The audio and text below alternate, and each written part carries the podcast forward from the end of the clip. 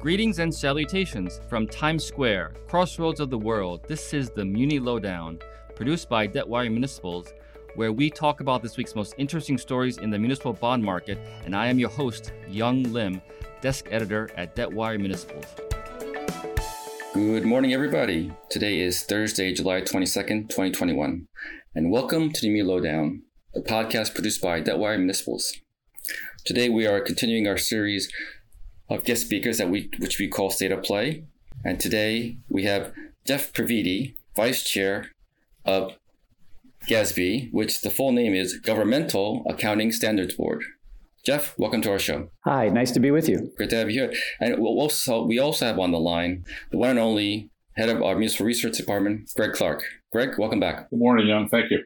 All right. Let me give a brief bio of Jeff, and I will give the floor to Greg uh, Jeff is currently on his second term as vice chair of GASB, and your term, I believe, concludes in June of 2026. And you began serving as a member of GASB back on July 2016. And previous to that, you have served in a variety of roles for more than two decades at Standard & Poor's Rating Service, now known as S&P Global Ratings. So, Jeff, welcome to our show. And you and I had spoken earlier, and it was interesting how this is the governmental accounting standards board, but yet you are the only non accountant on the board. That's correct. Yes. So I'm the only non CPA on the board. Very interesting. Probably gives a different perspective. Well, yeah, I guess I, um, I, I learn a lot about accounting, and I think also the board and staff also learn hopefully a lot about how users view the financial statements that are that are generated. And I think that's their that's their main interest in having that user perspective. Well, absolutely fascinating. But I look forward to a good show. I'm going to step aside, and Greg, it's all yours. Thank you, Yong. Uh, yeah, it's, it's good to, to know that we have a user's perspective on the board. Most of the uh, most of our listeners to this podcast, I'm guessing, are are users of financial statements in one way or the other. Uh, GASB, I know, has. Uh, I remember I'm I've been around long enough to remember when GASB was formed as I recall, was an outgrowth. There, there was some kind of similar body that was in existence around the time of the New York City fiscal crisis, which, which then developed into GASB. Which, if I'm correct, Jeff, uh, GASB was formed in 1984. That's correct, Greg. As I said, I've been around for a while. So, so uh, can you give us a little bit more detail about GASB and its mission and how it's evolved in the last well, since 1984. Sure, Greg. Um, happy to. So, as you correctly point out, we were formed in 1984. Um, we are actually not a government organization, which a lot of people uh, mistakenly think we are. We are a private, independent, not for profit, set up under the auspices of something called the Financial Accounting Foundation. Um, and they are provide uh, oversight and they actually um, select uh, the board members and uh, your listeners may be familiar with the, our sister board, the Financial Accounting Standards Board, which sets uh, accounting standards for uh, corporate entities. So, what we do is we set generally accepted accounting principles for state and local governments in the US, or as we know it, GAAP for short. So, we have a seven member board. And as Yong pointed out, I am the only non accountant on the board. I am there to bring uh, help to bring the user perspective because obviously users of financial statements an important constituency for the board.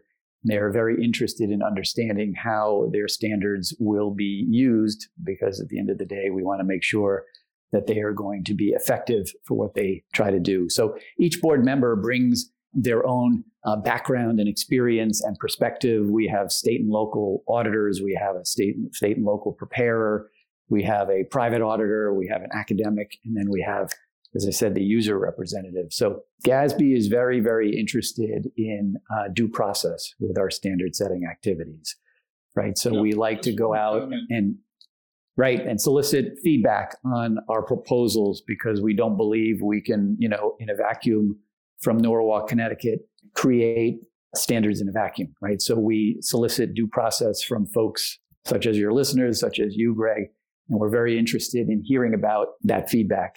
And I think over time, you know, it's interesting. Our legitimacy as it is is really derived from the states themselves, right? The the state governments that agreed that you know our standards should be uh, utilized by their governments and the marketplace itself, which is why we're so interested in making sure that our standards have that input so that we can make uh, the very best decisions. I understand you have some uh, projects underway, at least one in particular that you would like to discuss. Well, yeah, you know, um, GASB always has fairly active agenda.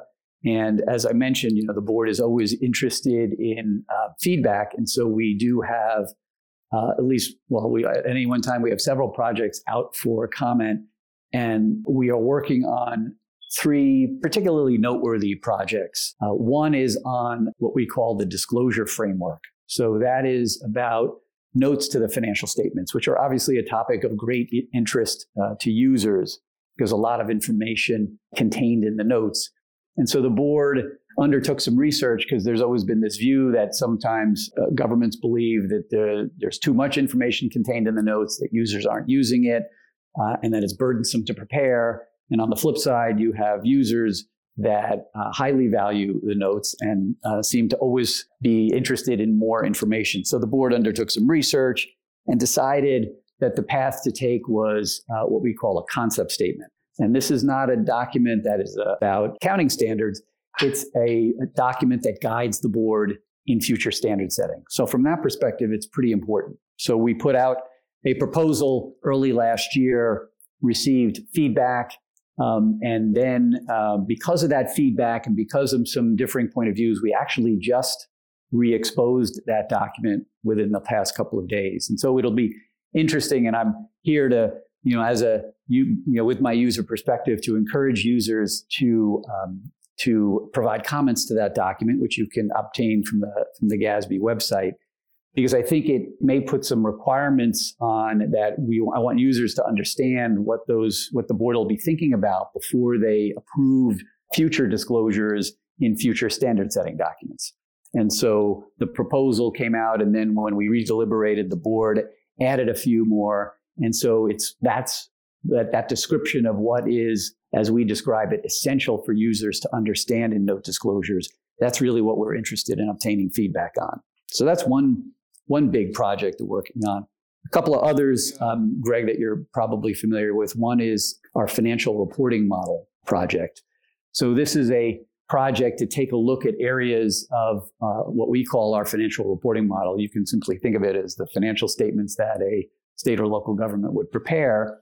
And we are really focusing on several things, but probably the most significant is governmental funds um, within financial reporting. And you know, GASB 34, Greg, you were around long enough to remember the impact GASB 34 had with the advent of government wide financial statements. Uh, the governmental funds haven't really been looked at in a comprehensive way um, since then. And so this project is the attempt to do that. And one of the things the board is thinking about is, you know, what perspective should those governmental funds take? Currently, they take what's called a short-term perspective, right? So longer term assets and liabilities don't appear on the fund statements. They appear on the government wide. And so um, the board, but there is some inconsistencies now in terms of how governments can show that short term perspective. So the board put out a proposal uh, again last year to sort of create a consistent short term perspective. But what was interesting is we had a whole lot of a whole lot of due process. We held public hearings, we had user forums, we received hundreds of comment letters, there doesn't appear to be um, much of a consensus among stakeholders as to um, what that perspective should be. There are some who believe it, it should be a long term perspective, just like the government wide. There are those who believe it should be a short term perspective, but even a shorter term perspective than the board proposed. And so it's going to be interesting when we uh, now we have gotten all this feedback. Now the board commences to redeliberate all these points, it'll be interesting to see how the board um, works its way through all this feedback and decides a path forward for governmental funds. The other interesting thing I think you, oh, go ahead, Greg. I'm guessing that one of the issues that occurs is that because there are, as everybody, everyone knows, 50 states plus however many territories, the revenue structure of any one state is not duplicated by another. So you have different criteria for revenue collection. You don't even have the same taxes that are collected in every state. Some states have no income tax, no income tax. And within or among states, there are diff- there can be wide differences in uh, pro- uh, procedures for collections of property tax and sales tax. So it's it's tough to come up with one standard, I would guess. That's true. I mean, the one area where GASB had set sort of a rule of, of the road were property taxes, right? So property taxes had this thing, what's called a, a period of availability, right? So revenues could be shown in those um, governmental funds for a period of up to 60 days after the financial statement date, right? So that was that was within standards. But for other revenues, like you're talking about, sales taxes, income taxes, there was no delineated period of availability. Each government had the ability to set their own period of availability. And as you point out, Greg, states, you know, and, and, and governments have different and varied revenue sources. And if they're showing those revenues, and even if you're looking at two governments that have a, a similar revenue source, one government may be showing a 180 day availability period. One government may be showing a 60 day availability period. So comparability is hindered when you have maybe those differences in approach, right? So that was one of the main things that the board was seeking to correct was to make it so that there would be one consistent, one consistent uh, benchmark. The problem is that there isn't a lot of consensus from stakeholders as to what that threshold should be. and so that's where it's going to be up to the board now to consider, you know, these various aspects and, and come come to a conclusion about, you know, what should be that what what how are we going to define that shorter term perspective? Right, and, and any given local government or state government uh, under one assumption could show a hefty fund balance, and uh, under another assumption could probably show a fund deficit. And then Correct. that gets reported, that goes to the rating agencies, that goes to the market. And that's the kind of thing that you're trying, obviously, you're, it's got to be as comparable as possible, I would think, but your job is made more difficult because of the factors that we, that we discussed where uh, it's very difficult to set standards among, uh, among states that have so many different standards. Yeah. And I think also too, Greg, what you're saying points up the also you know, who are the users, whether it's going to be folks like municipal bond analysts who may have a and, and do have a good understanding of accounting rules versus other users of financial statements who may not have as much of a grounding, right? Whether that be citizen groups, whether that be the, the legislative groups, legislative bodies, others who who use the financial statements. And so how uh, those financial statements are, you know, what they're communicating and how they're communicating, I think is important. And that's one of the things that the board is looking at very carefully because there are uh, many stakeholders out there who are concerned that, you know, information is being misunderstood in the governmental funds because of the lack of the presence of these other longer term liabilities, right? So how that can be dealt with is something I know the board will be thinking about carefully. Yeah, because sometimes you see reporting that says uh, that equates an issuance of bonds with uh, a deficit. Now, there are deficit financing bonds, but that's normally not what a given reporter or other observer is means when they say uh, $50 million in bonds says that uh, the government has a $50 million deficit, and that's the kind of kind of thing that confuses people. Yeah, I mean, and other things, it also gets a little bit confusing because, you know, within that shorter term perspective, for example, the issuance of bonds is reflected, right, Greg, as, as another financing source. That does not mean it's a revenue. right. right. right. So uh, folk, folks uh, sometimes get confused and, and, communicating. And so, hey, uh, what are you saying? Are you saying that you know the issuance of bonds constitutes revenue? No, that's not what the financial statements are showing, right? But that's an example of how something can be um, can be misunderstood. Yeah, and, and, and issuers uh, are, are sometimes fond of uh, of saying they have uh, a fund balance after they've issued bonds that go after they've issued deficit funding bonds. Say, oh look, we have a fund balance now. That's where sharp-eyed analysts like uh, you, Greg, are gonna are, are gonna note that, right? we, we, do our best. Um, in terms of this, might be a good time to talk about the MD&A, the Management Discussion and Analysis, and I, I think that is one of your um, uh, current or envisioned projects. Well, actually, Greg, yeah, it, it, that is actually a part of this financial reporting model that I've talked to you about. So as we talked about the governmental funds, a, a big important part of that. Another aspect of the model, and like I said, there's a half a dozen or so different areas the board is looking at. But one of the other more more noteworthy uh, areas is uh, improvements in uh, MD&A. Uh, MD&A um, has been in place in uh, government financial statements for a while.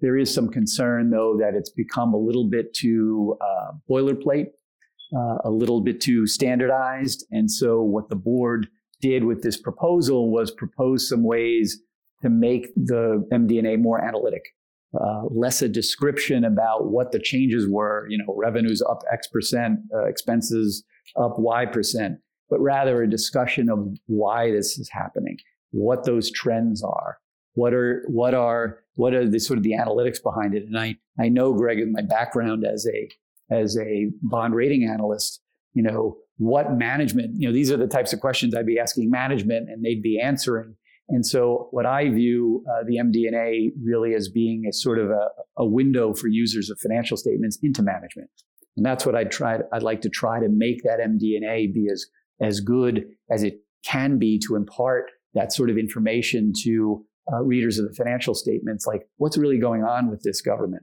What are they concerned about? What are the trends? What is happening? Why why do they think those trends are happening? And I think that would be I think it would be useful to the governments to educate their readers about that, and I think it'd be useful to those uh, to those readers. Yeah, I, I, agree. It's it's become, uh, as, as, the phrase goes, kind of an elevator analysis. You know, this is up, this is down, uh, without much context or explanation mm-hmm. um, as, as, to why. Yeah. And then the last thing, the last big project, which I'll just briefly mention, is a project we're working on called revenue and expense recognition. And as as its name connotes, it's a pretty it's a pretty big project, right? When you're talking about the basics like revenues and expenses.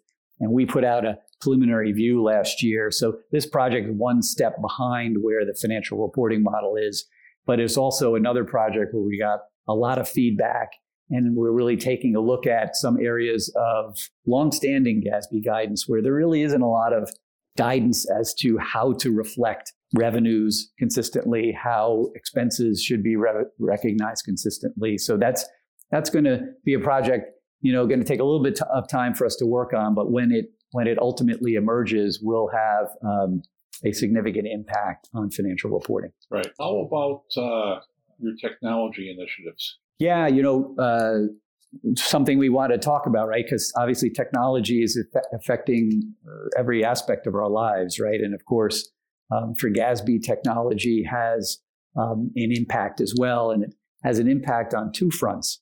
One, you know, we talk about the projects, for example, that we were just talking about, and how we went out for comment and are seeking comments, and how that feedback uh, can be obtained by the board is something that we're thinking about.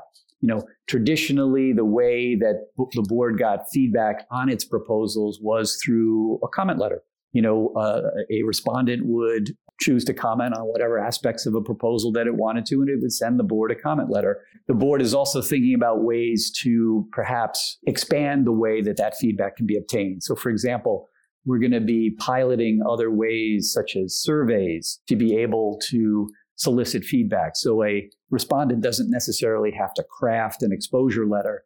Rather, they can respond to certain inquiries that the board may have on certain aspects of proposals. So again, you know, from a user perspective, and I think it's the case that, you know, when the board puts out stuff for comment, the least frequent type of comment we commenter we get are users. We typically get a lot of feedback from preparers, we get a lot of feedback from auditors, less feedback from users. So we want to try to we want to try to change that. And technology may be a way that we can do that by, you know, reaching people where they are, right? And thinking about ways that we can make it simpler and more compact how they can choose to analyze and comment on our proposals because maybe they don't care about certain aspects of the proposal, but maybe they very much do care about other aspects, right? And so we can target those aspects and allow them to provide their input. So that's one area of technology. In other words, how we obtain feedback. But then there's another area of technology, Greg, regarding the consumption of financial reports.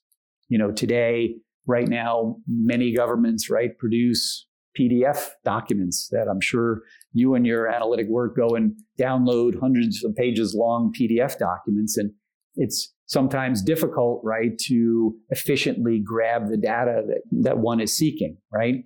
And so when you compare that and think about ways that, for example, on the on the FASB side, where they have something called XBRL, which is corporations provide machine readable data on all these aspects of their financial reporting that can be then downloaded and analyzed however the user wants to analyze it. So there's you know certainly a lot of discussions happening in our world. I think there's a there's a uh, you know uh, pro- project afoot called Muni XBRL, trying to get um, local, uh, you know, local and state governments interested in providing information in this way because it's going to be a way we think of the future, right, Greg, where everything is going to be things like artificial intelligence and using ways to analyze data.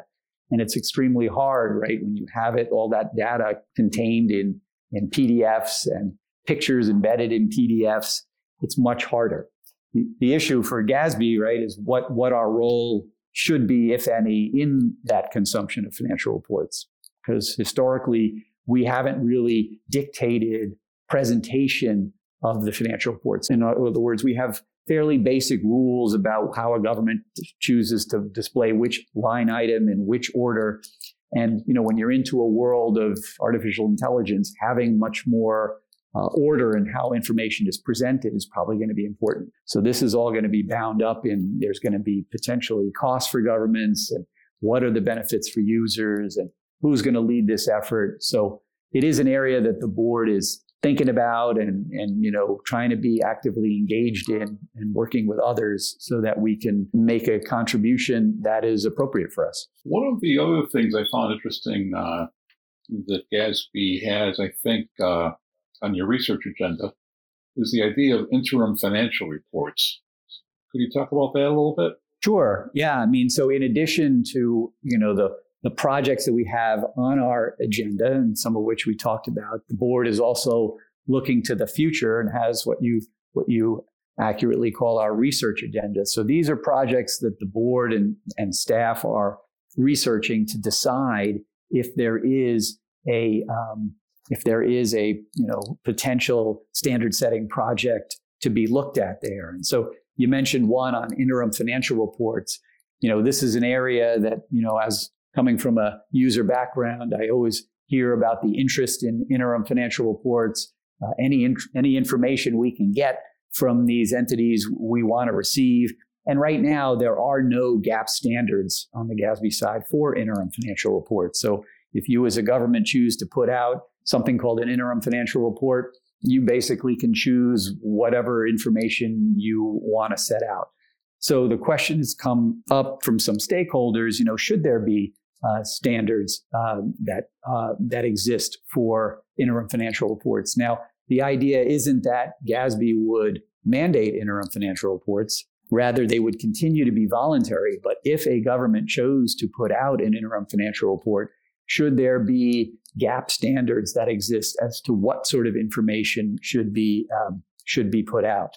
So there's really sort of two sides to this, and I'm sure we're going to hear some of that as we uh, as we examine this research. You know, on one hand, having standards could make those reports more consistent and comparable, right? So that we would have, uh, you know, users would have uh, better information in order to make comparisons. But on the flip side, I think there's a a lot of concern among certain stakeholders that you know starting to put rules and requirements on interims might make it less likely that that governments would choose to put out in interims since they are doing it voluntarily. So there is that concern. It could lead to to fewer interim financial reports. But again, I sort of view it too that it really depends on on what those requirements are, right? Because in a sense, if if those requirements um, are not difficult, then in fact it could incentivize more interim financial reporting, right? If governments look at those standards that emerge and say, well, that's something we can do, because as you know, Greg, right, I think it's a there's a tremendous interest in um, in users and analysts to be able to get those interim financial reports, particularly coming off of a period like we did with COVID, right, where there was a great deal of uncertainty and folks really interested in getting information however they could. Exactly, because uh, the way things are now, you know, if even if a local government is current on its audits, uh, let's say within six months of the end of a fiscal year, the information you get is still six months old, and uh, that's that's where interim financials could could come in handy. And and some places do this um, willingly, other places do not. It, a lot of it has to do, I think, with the size of their budget staff, the resources the local or state government um, commits to budgeting and uh, and and financial reporting, and that is all over the place. I mean, some places do it well, some places don't do it well. I'm not going to name any names. Mm-hmm. The other area of the research agenda that I think might be uh, and will be of interest to a lot of uh, stakeholders is capital asset reporting. Uh, you know, capital assets appeared through GASB 34 on the government-wide statements. Um, board hasn't really, in a comprehensive way, examined capital assets um, since then, and you know, there's a lot of interest, as you know, Greg, on things like uh, infrastructure. Uh, certainly, a lot of topic of conversation today. Issues around deferred maintenance of infrastructure, how capital assets should be accounted for. Right now, there's they're accounted for right using a historical cost and depreciation model. There is this ability to do something called the modified approach, right, where a government would set a certain standard for their capital asset. And as long as they expended the money they felt was necessary to maintain an asset at that standard, they didn't have to depreciate it. But that's not too frequently used. And so the board is going to be taking a look at this topic comprehensively and thinking about things like infrastructure. And it raises some interesting questions, right? Like deferred maintenance. You know, is there a liability for deferred maintenance? If there is, who's the liability to? Is it really a liability to the government itself? And uh, you know, can these deferred maintenance uh, issues can they be measured consistently?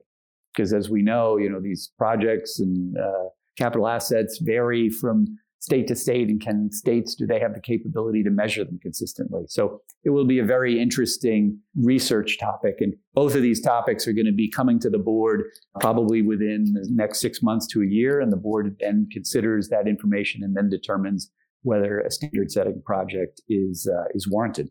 So the first step will, would be to decide whether there should be a standard setting process. If the board decides yes, there should be a standard setting process, what's the next step? Exposure draft or a concept statement?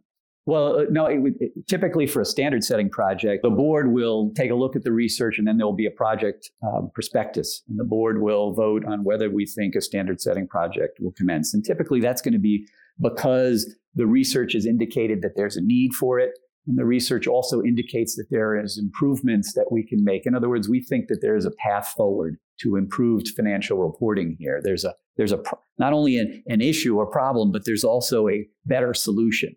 So then the board would approve the project, and then Greg, it depend. It'll it'll go down the project path, and depending on its complexity of the project and its comprehensiveness, it'll have varying levels of due process right? So a straightforward project may have just one round of due process, maybe an exposure draft. We put it out for comment.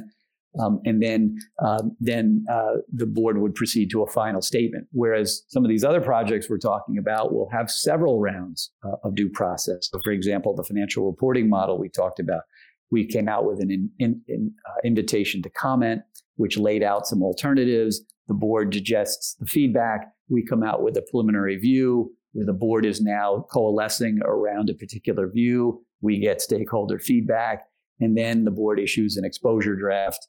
And then after that exposure draft, we issue a final state statement. So it really depends on how complex that project is as to how what path it takes and, and the rounds of due process. Okay, got it. Wow, that sounds very interesting, Jeff. We're sort of at end, at the end of our time, and I want to thank you for participating in today's podcast and uh, we hope to see you again. I appreciate the opportunity, Yong. Greg, thank you very much. And that is our show for today.